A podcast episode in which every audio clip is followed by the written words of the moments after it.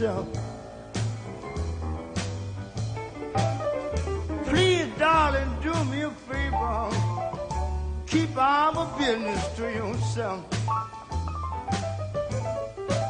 You know I don't want you to tell nobody. Don't mention it to no one else.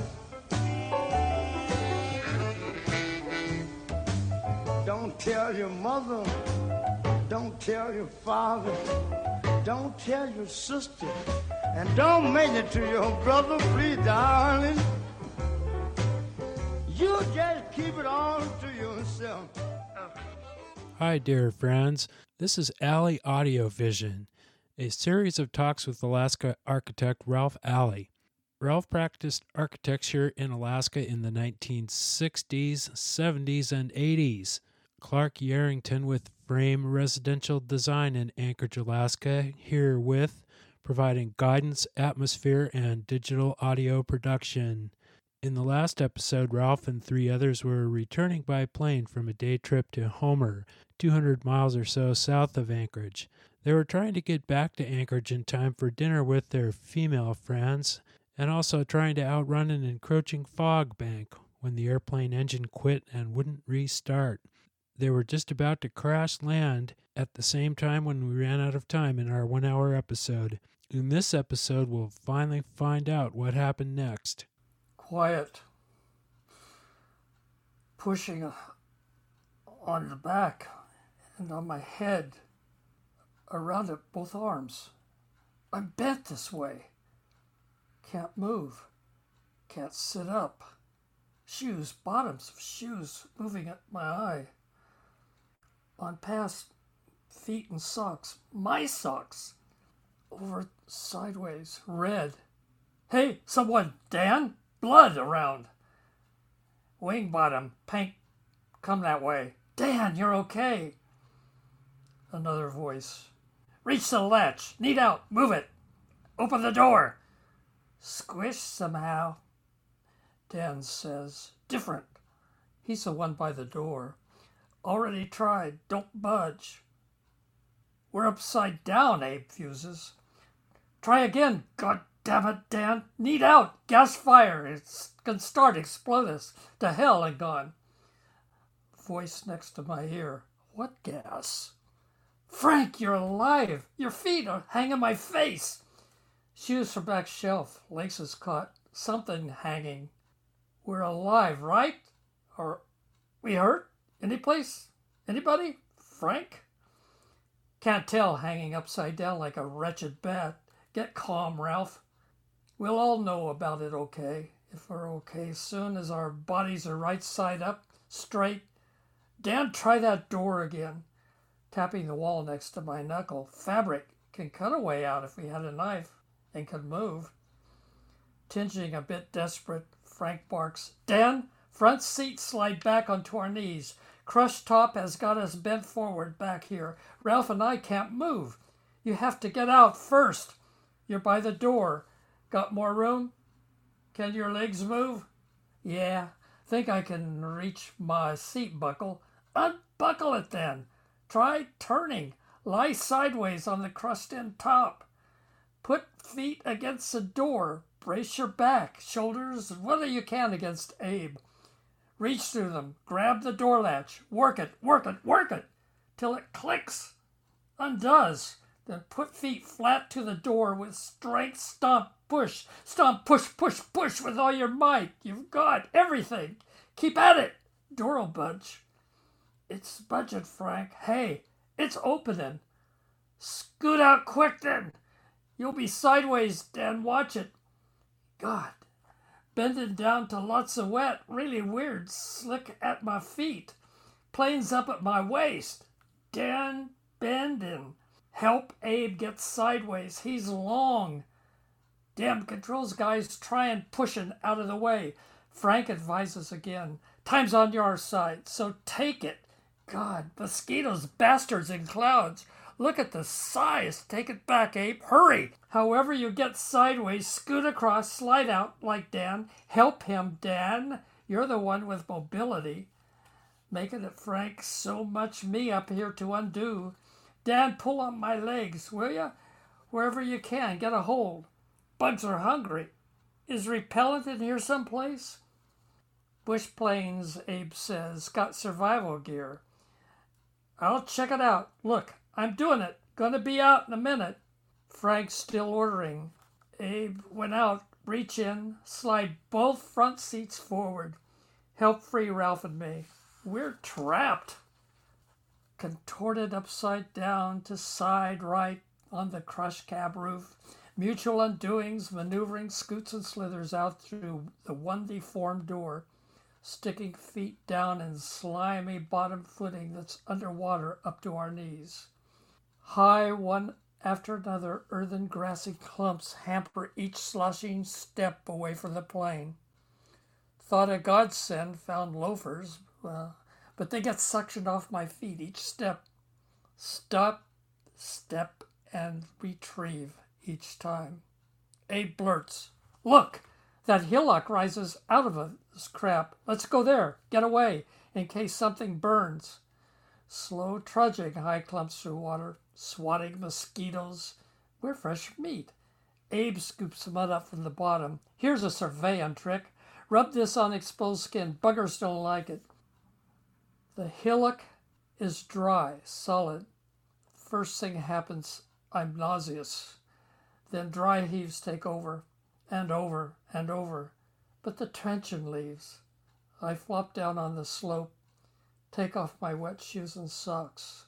Starting off in seven leg boots, Abe declares, looks like the plane won't explode. I'm going back and look in it, see what's in there for survival. You guys stay and relax. Stretched on the ground not far from me, Frank raises his head. Don't worry, dear. We're staying in this evening. Cancel dinner plans. Dan sits, arms folded over knees, goes from quiet to a shout. Abe! Uh, wait, uh, I'll go too. Help carry stuff back. Frank, watching them march off in dim and wet. Think a flight plan was filed, Ralph? Better have. Ditto that. When they're back, a family conference has to happen. Talk through rescue chances. Assess what we've got for survival and for how long. Think there's a rifle in the plane, Frank? Fear their findings, like no food. And about Abe, every pilot I've flown with makes sure their craft has fuel before takeoff. Something is wrong with that plane, or Abe's an inept pilot. It's the plane, Frank. Plane's a rental, a last minute one so we could meet Monday's offer deadline. Not his plane. Abe was in high form, remember?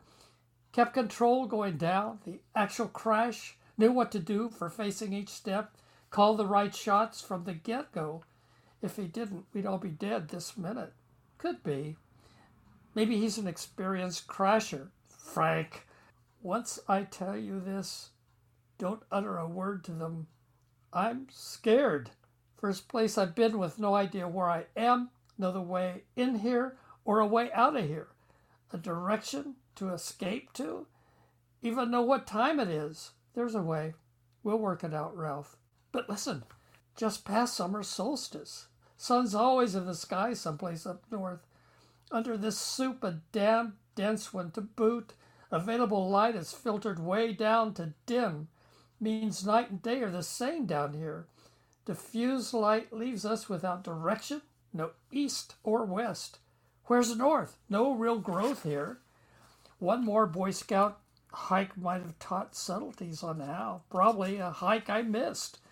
Finding north in a vast bog's middle where moss don't cling, where Polaris don't shine is futile.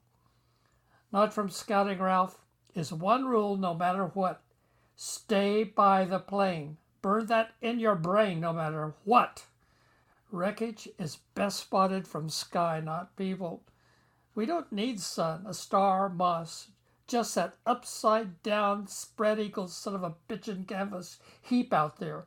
That's our sun star moss pointing the way out. Don't forget it. It's a fact. Have any, di- any, any idea where we are? Fog swamped us over Tustumena. Abe mentioned vast bogs around the lake. Remember all that, Ralph? On way to Homer? He, we, ain't, aren't, floating dead in cold water, are we, this minute? For sure, we're in a hell of a bog. I'll say somewhere between the lake's west side and the inlet. Okay, but Frank, how about a, at Lake South Shore midpoint? Got fogged in right after we started across. Could be. I'm guessing. This spot's clues are all we got. When we flew down earlier, I saw settlements along the road next to the inlet. They're likely right east or right, uh, uh, maybe west from here, where we are. Think civilization is close. Our crash was even wider, higher, circling over a huge distance in fog, dropped into something looking greenish. In this dim, every direction looks alike bog, little hillocks. Marine cover prevents consulting the cos- cosmos, even if it is day or night. Our past experience can help us in alien territory. Frank, the question I've got after where you say we are is how far to that road by those little towns? Which way is west? That's what's allowed by our present geography. Listen once more, Ralph. You are building hysteria, and that's useless here. Our real geography, one that matters, is this spot and staying close to that wreck splayed out over that bog. Quit the hysterical snapshot. Now, this second's hysterics and situation must cede to the next second's dynamics. We've beat odds, we're alive. All we really know about this second is we'll die no matter what, someday, sometime. We can't win over that. Place faith that some dynamic in a future second, yet to happen, will be more favorable. We must count upon faith. I'll rephrase that my faith. But you're the devil, Frank. Just in case you're not, I'll count on yours too. Dynamics yet to happen. Our people in Anchorage will note our absences, start corroborating with each other, speculate where we are, and figure this location out.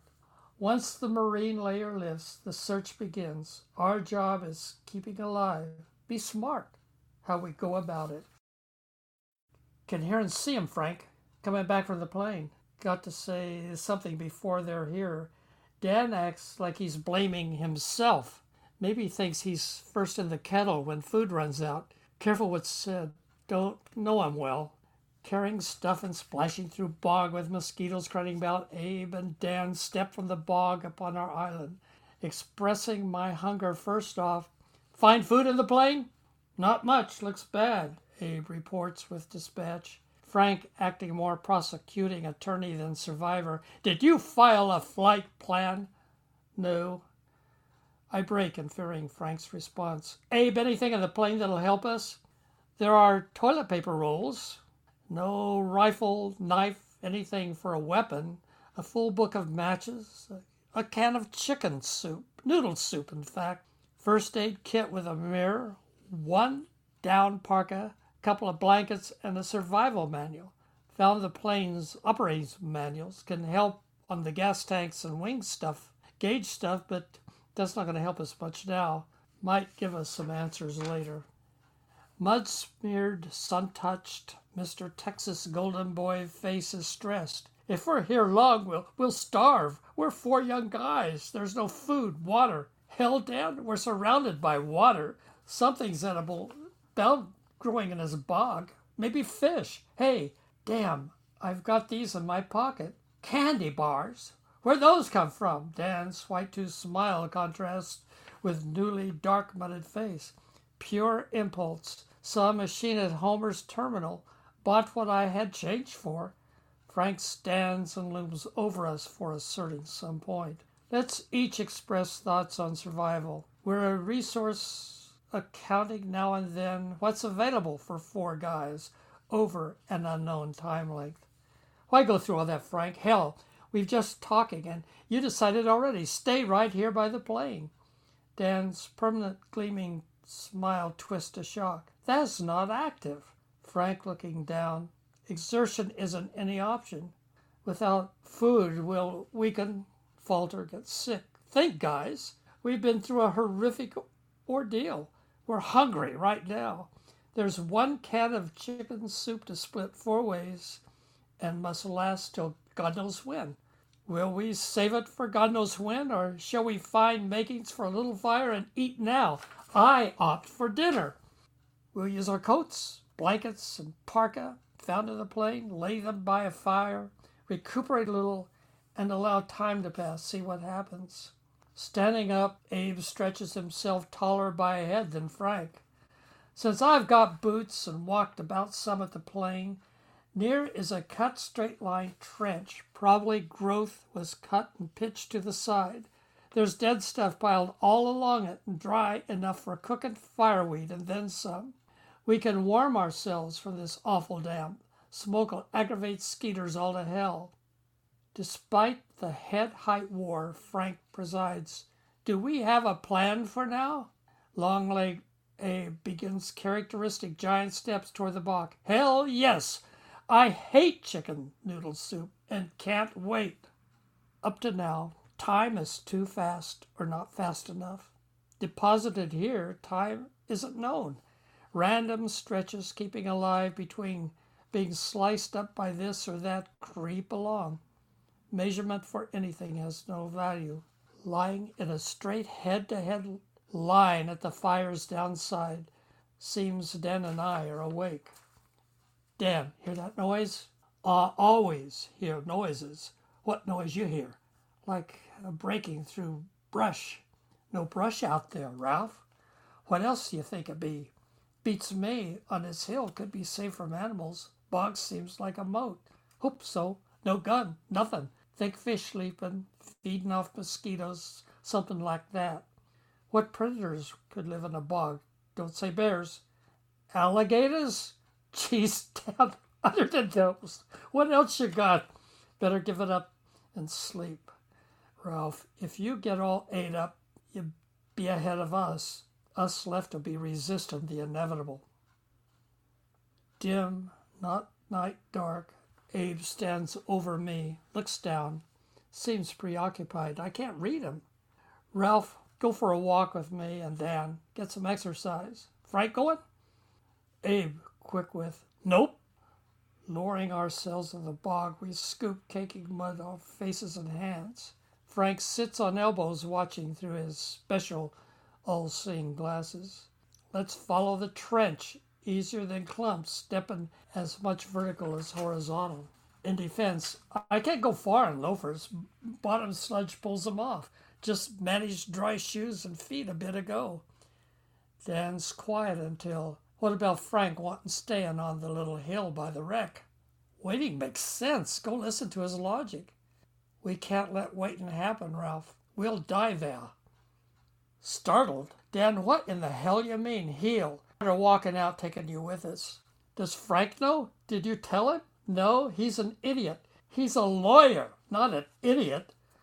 Look, by staying, he's getting himself and us dead. Stop. Frank is a friend. Know him in college, for God's sakes. I won't leave him back there. No one can die alone. You going back? Yes, no question. If I can find where going back is. Abe fumbles through a canvas coat pocket. We took some candy bars, Ralph. The book of matches. Mind if we keep the bars? I'll split the matches with you so you'll have some. Fine. Hope you two reach what you think you're think you're going. Sorry you're staying. Been kind of nice, Dan says, walking off. After finding the right hillock, Frank is, as I left him, leaning back on his elbows, just watching. Where's Dan and Abe? They're walking out. We're taking me along. Didn't say what they were doing until we were out a ways. Abe took a few candy bars, all the matches. He split the matches book with me. They don't buy staying next to the plane. Need taking action. Do they act like they knew which way was out, Ralph? They do, I'm sure of it. Abe may know something. He's a surveyor. Knew about the trench, that long trench being seismic. They're following that out. Abe didn't say could be trenches like that have east west orientation maybe even a compass in the plane. If so, they kept it. I didn't see it. Come here and sit, Ralph. The wait before we're rescued could be long, not right away. Days. Let's keep our appetites down, conserve our energy. calm our minds for the wait. Look, the marine layer has to move out before any rescue ever happens. How are you so sure? Strong notions like you buying candy bars at Homer, taking shoes off in the plane, must keep the mind busy, think about things. Talk is key. We'll need rest, sleep. Frank, what in the hell have we ever got to talk about for that long a wait? Huh.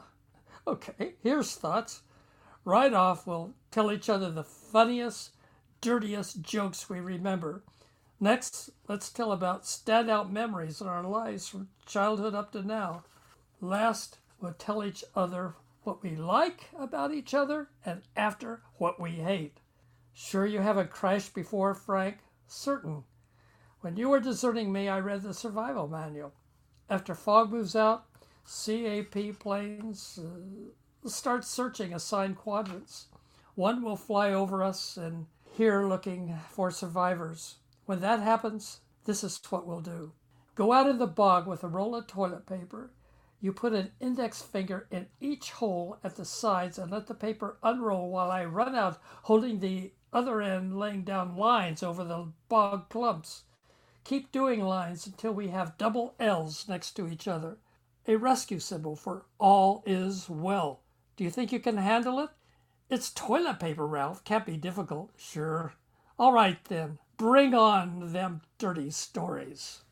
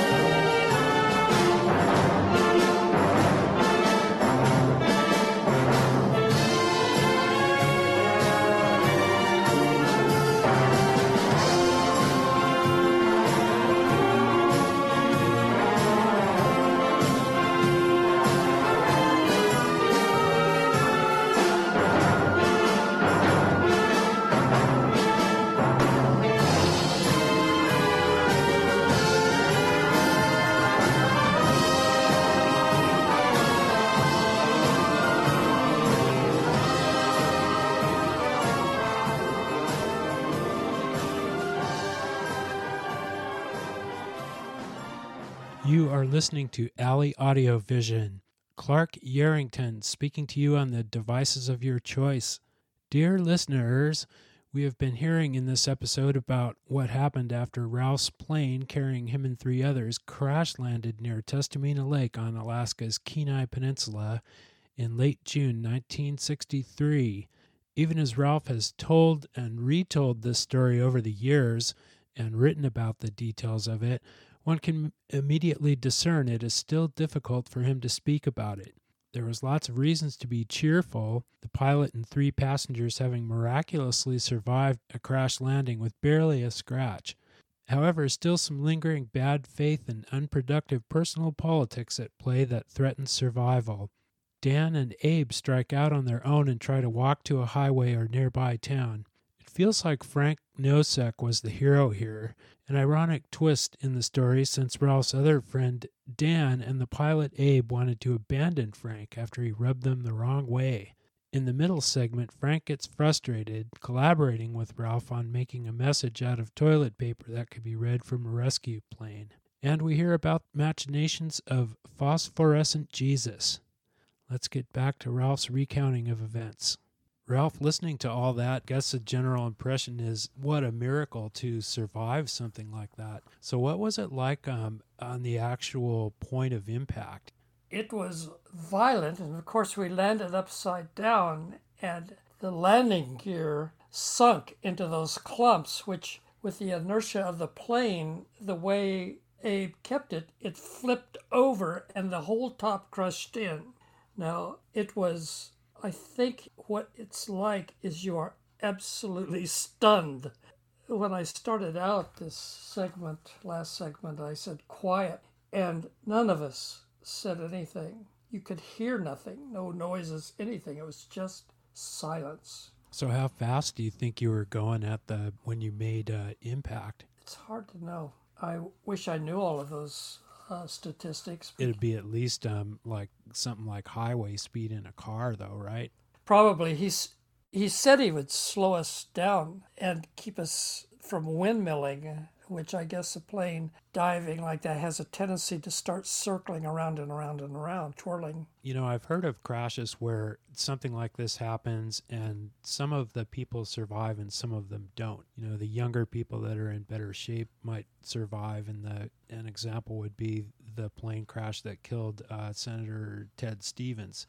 So he died in the crash, and a couple of other people did. But I think about half of the people that were on the plane lived through it. And you guys were all pretty young, like you were in your 20s at the at yes, the time this happened, 20s. right? Yeah, everybody's fairly young, 20s, maybe 30s for some of them, and in pretty good shape. And but still, though, I just have no idea what that would be like. It'd be just amazing, you know. You'd think you were done for, and then find out that everybody's okay and not even really any bones broken. no. And that's one of the things that I give Abe credit for is that it was his stewardship that allowed us to know what to do. He told us the position we should be in and to hold our bodies tight. Don't flop. I remember strong words. Don't allow your body to flop. And maybe that's what a lot of people do. You just tense your body so that your arms and legs kind of stay in a position that you can control pretty crazy, but like it's about the most favorable result you could possibly expect in something like that. Had no en- engine power for a long time since you were higher than normal up in the air, and you managed to like bring it down, set it down in about the perfect spot where it was yes. soft and it, there was a little bit of water there, but it wasn't so much that you know you would sink afterwards. So do you want to like uh, sort of pick up the story again? And so at this point, like two people are off um, trying to trying to walk out, and you and Frank are um, in a sort of a holding, waiting mode. Yes, for Frank has decided we must amuse ourselves. So he's, it seemed to be the director for everything that's going on after the crash. I think he had enough of pilots for one time for that period of his life. Uh, where we left off, uh, we were allowing talk to meet out all of these stretches of time that are unmeasured. I can't remember. I don't think we had watches uh, with us. Another lucky part about this, I suppose you could say, is that it was at this time of year, early July, and so there's a lot of daylight. It's not super cold at night, probably. That was working in your favor too, no doubt. Yeah, it wasn't cold. However, it was dim, continually dim because of the dense marine layer over the top of us. Having that uh, sense of being lost where anything that you know just can't help you. And you just continue to talk and be lost. And you're sometimes just to a point where sleep sweeps over. And when you wake up, you are even more lost than.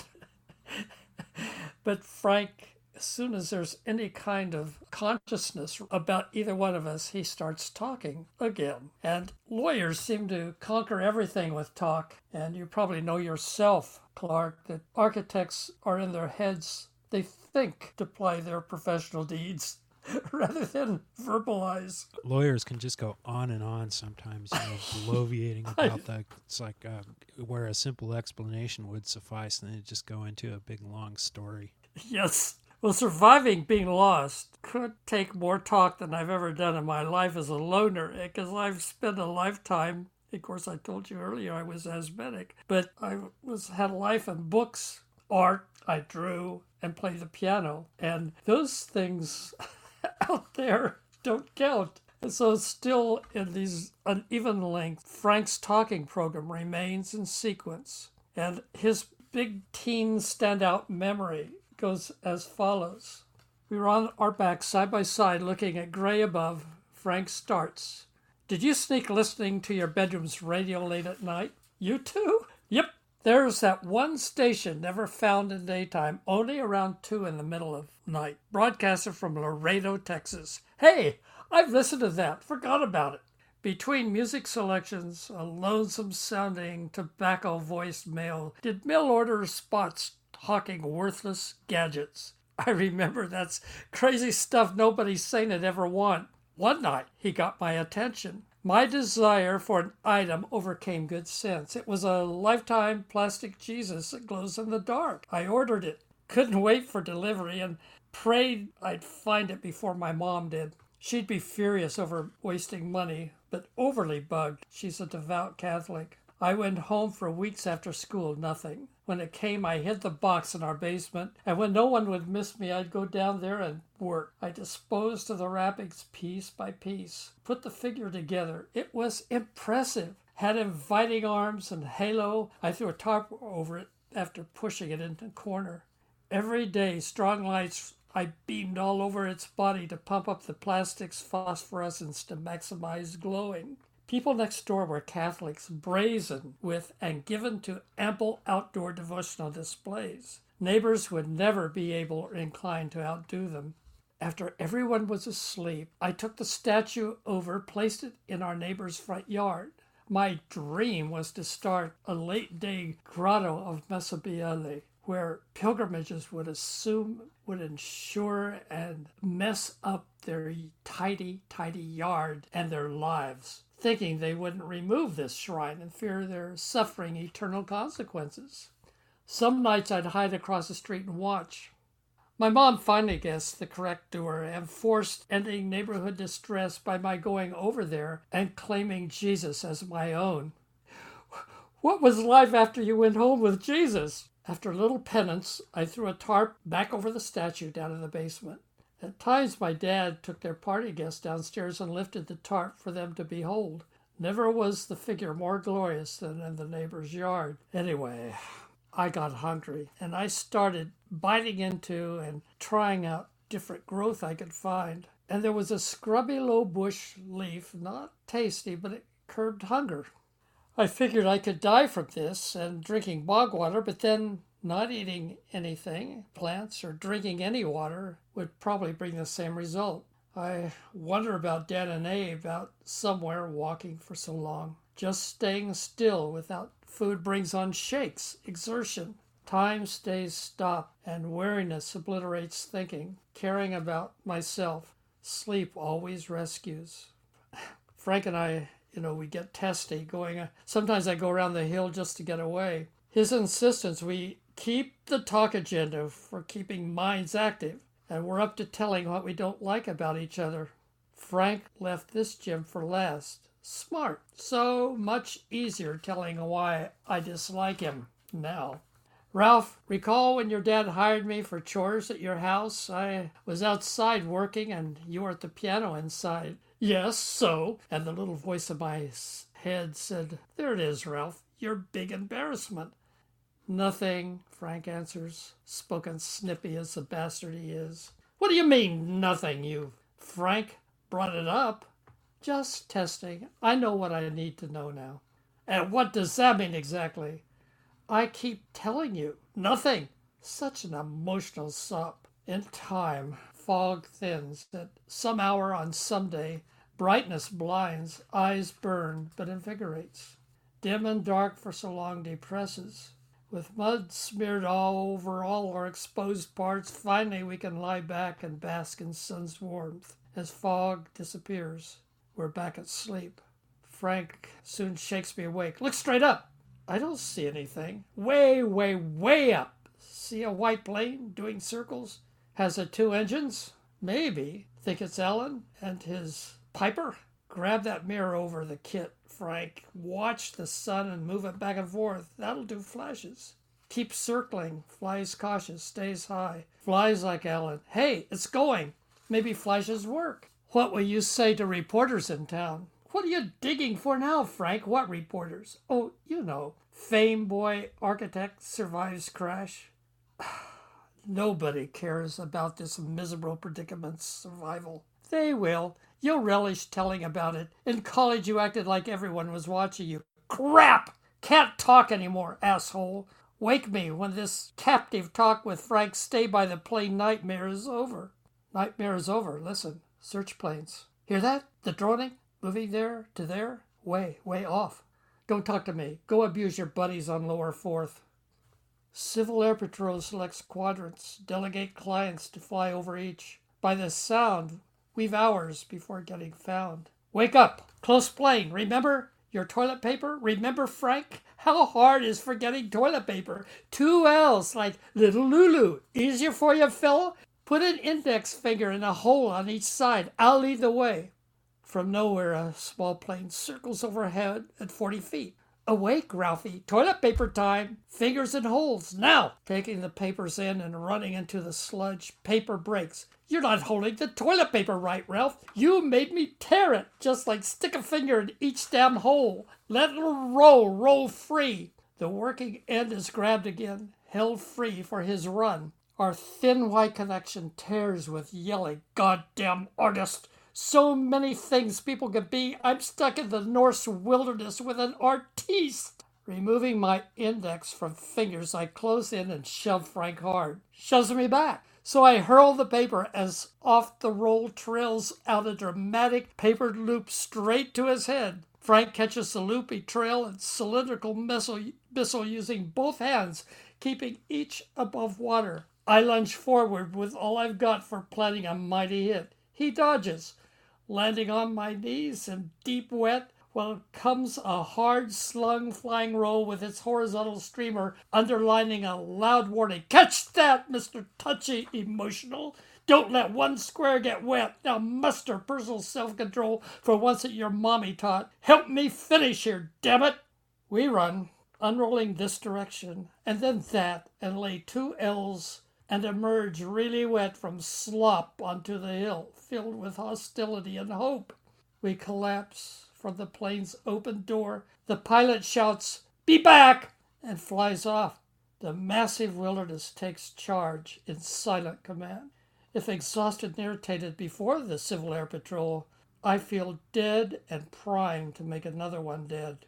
Together we look over the toilet paper repetitions strewn as tracery over clumps and catenaries dipped and sopping from bog water. Two L's backward. Not bad for college grads. One with a degree using laws as a spelling director, and one with architecture holding media with index fingers.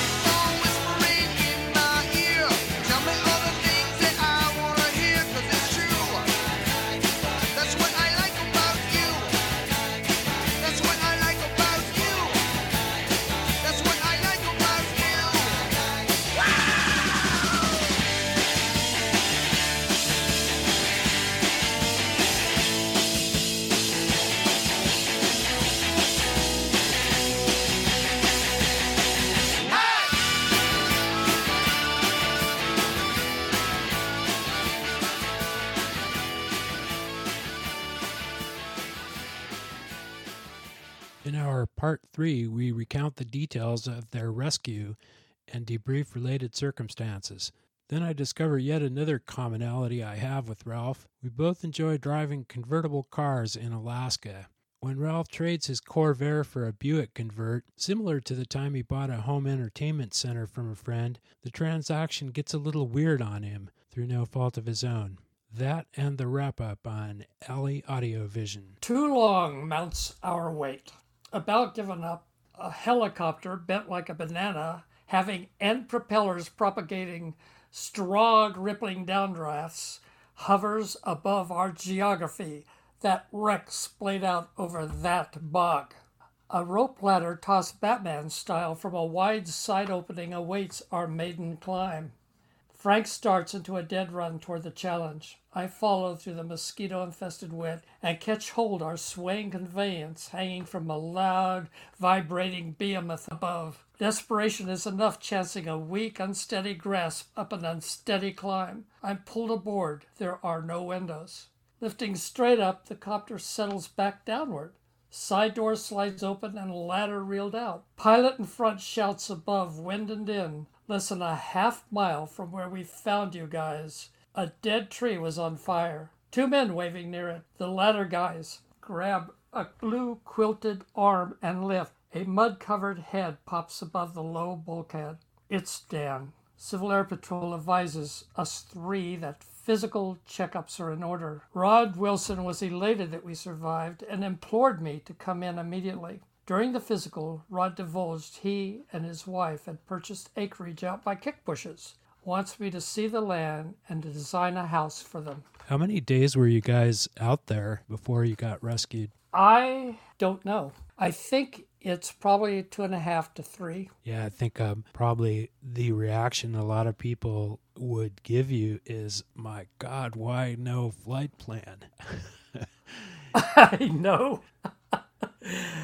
it was. Was it just because you were in such a hurry to get out of there? Does it take time? Well, to... Uh, you know, uh, probably because we had this window of time to go look at the land in Homer. I remember you saying there was a lot of urging to hurry up and let's get out of here.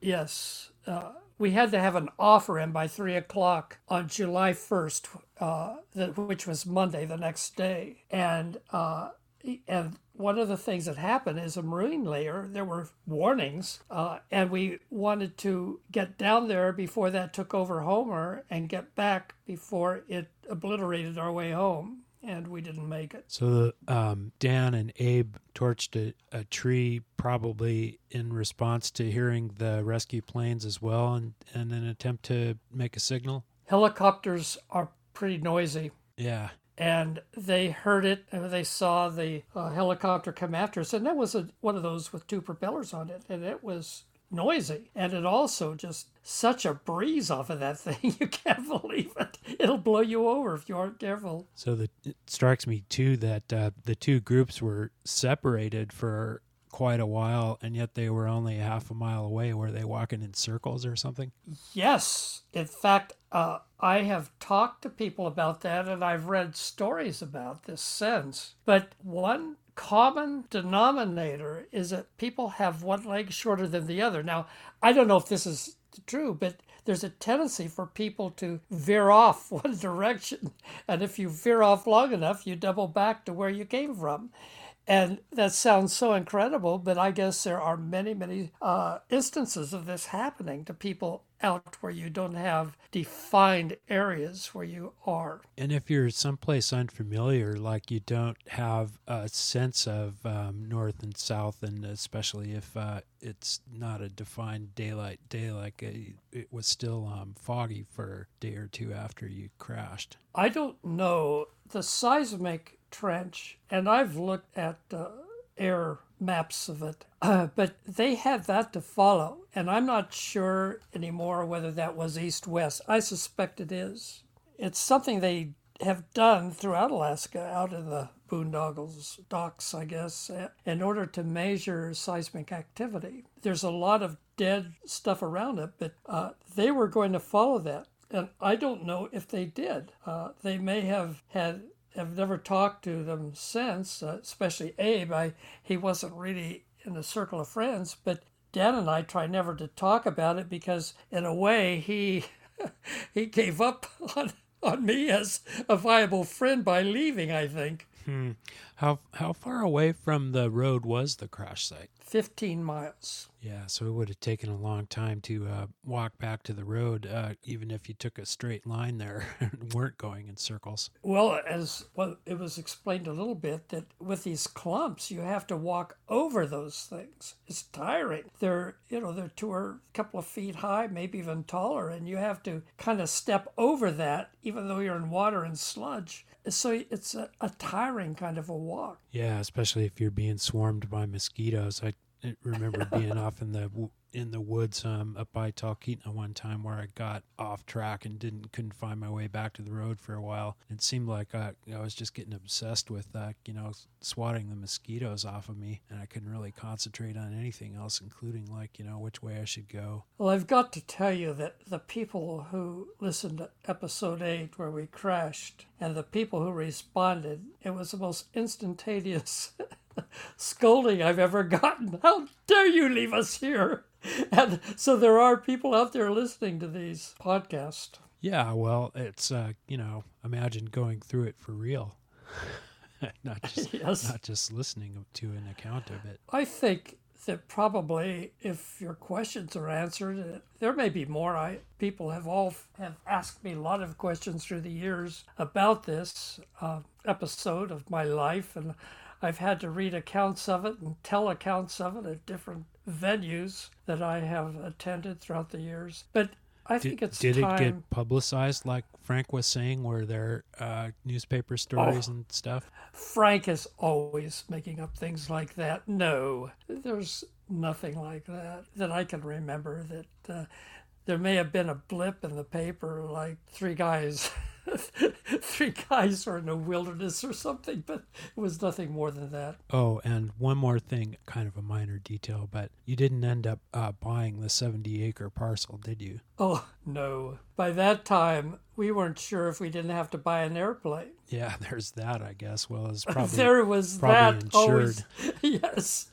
so there were all these or lawsuits that we may have to file i think we just kind of canned it, that that was the end of that episode in our lives So if one were to go out to the same place uh, today, is the parts of the plane still sitting out there? You think? i i've heard that it was Yeah, they don't usually go and uh, retrieve those unless they're uh, in the in the way of something. yeah i have looked for it on google earth but it's a it's a pretty big piece of real estate Yeah. Did it um sour you on flying at all? Well, when you live in Alaska and live the life that I had, you could not be afraid of flying. And I was right back on a plane immediately. The one, of course, that's how people get around in Alaska. Yeah, it's necessary to get a lot of places. It there are very few roads here. And even less back then. Mm-hmm. There was one time I was doing some work down on the Kenai Peninsula, and I had to go down there each week and look at a project. It was a public project, and I got on a plane to go, commuter train plane to go down there for the afternoon or something. And on there was the pilot, Abe.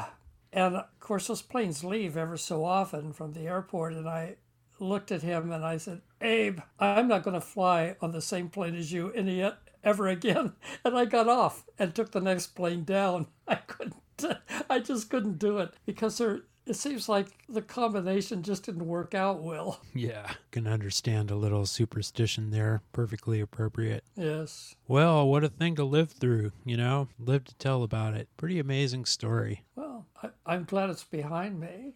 Yeah. You know, there is a little bit of happiness in here. I I could tell you that a little bit later, I uh, was driving around Anchorage, and there's the street Gambell that runs on the east edge of town. It goes north and south, and usually people go over there to go to points on east or to go south or north. I was over there for some reason. I was driving over there for a looking for a street, and I passed the Buick dealership, and I th- saw something, and the next day I went back there and passed the Buick dealership for a second look, and there's a convertible that was perched proud on that Lutz corner feature platform that looked even better than it did the day before and it was a gorgeous royal blue Skylark, a Buick, white vinyl top, and I pushed on the gas pedal and drove as far as I could, but the car just kept goading my mind. So after work the next day, I went back and the car was still there. And I was at this point helpless, and so I stopped going. I was weakened and asked the price. The salesman knew I was hooked, so he says, Do you want to trade in your Corvair? And I said, Sure, I'm single, can't use two cars. Policy is uh, that our shop always has to look over every trade in before we can take it. And he says, Can you get along without a car for 24 hours? I said, Sure. So, anyway, I got a call the next day and he says, I'm calling from the Buick garage. Uh, you didn't mention your Chevy was in a bad wreck. I bought the Corvair Blue and I was stammering in the shock. I ordered and shipped direct from the factory to Anchorage. There hasn't been a dent or scratch near that car in the years I've owned it. We found clues prompting us to extensive uncovering. Your car has been broken in half, then welded back together. that cannot be. It starts to explain why it took so long to get it, huh? yes. They, they were unloading it when- and they dropped it and broke it in. I think that's what happened. and they said we left the evidence open. He says, "Come over. I will come by at lunch, your lunch hour, and take a look." So anyway, they did, and I went over, and the welds, the car was totally welded in the middle, and that I'm talking about transversely, not longitudinally. So I asked the question, "Can you tell if the welds would cause strumming noises like?" Guitars when you make turns. Oh, yeah. Tutelage brushes by and catches on them. Where shows. See this? Car's clean, but extensive work must be done to put that car on our lot. We can't do much for a trade. Something, but not much. You purchased it through Alaska Sales? I did. Call them about what's been discovered. We'll leave the damage open for them. They're welcome to have a look. They'll know about it, just like you guys do. I'm the useful idiot paying for a car new and now paying to dispose of it. Doesn't have to be. Have them fess up. There are courts. So I told him, uh, like you had mentioned, that after the car docked, it was, you know, weeks before I could get the car back. They never said anything to me about it. I asked them what their guess was, and you guessed it already. Said, like the car was dropped from a good height, possibly a crane. So anyway, I asked them the figure between the trade in offer and the actual trade in value, and after work, I'll see the manager at Alaska Sales, see what they'll do. I'll bring along my college mate, a lawyer. By that time, Frank and I were back as friends. but anyway, that car was so gorgeous. And from there, I decided to go back and see if I could see where we wrecked, where the plane wreck occurred. I took a trip by myself with the top down and went down to the Kenai Peninsula, and it was a thrilling, thrilling trip. You know, um, I gotta say, it sounds a little impractical. A convertible in Alaska, but a Corvair doesn't seem that practical either. But who am I to say? You know, that, that's just my general impression. Well, I love that car, and I drove it and drove it and drove it. It was just one of my favorite, wonderful cars, and the only place I had it was in Alaska, and winter, summer, spring. It is just one of the joys I had in my life was that automobile. Probably the only automobile I loved. I'm not being judgmental. I own a Mazda Miata, the second owner of that, and it was sold new in uh, Fairbanks. It's also a convertible and a very Yeah. small one. I like I know the car and I and actually I like the design of it. So at least your eye was not doing you in. I think that's a very nice looking automobile. It's a nice design. Yeah, it's the second generation. Um, they're in, into the uh, fourth generation of those now, still making them, and had its 30th anniversary of production last year. You drive it in the winter, of course. No, it, it just sits No? around in the winter. It's not the primary car. Well, I took trips in the winter with my converter with the top down sometimes because Anchorage warms up enough to do that. And it had one fabulous heater, and I was never cold. Cool. Well, you know, um, it was cool. we've gotten to the end of uh, the um, hour long podcast now, so it seems like a good uh, breaking point, and we're going to talk about the uh, trip that you took from Anchorage to Homer and back in the car in the next episode. oh, look forward to reliving it. I'm always surprised how far we don't get. Yeah, no, I, I think it was a good move to keep this uh, open ended and just do as many um, episodes as are needed. And and some yeah, sometimes planning is good, but sometimes you got to just sort of throw it out the window.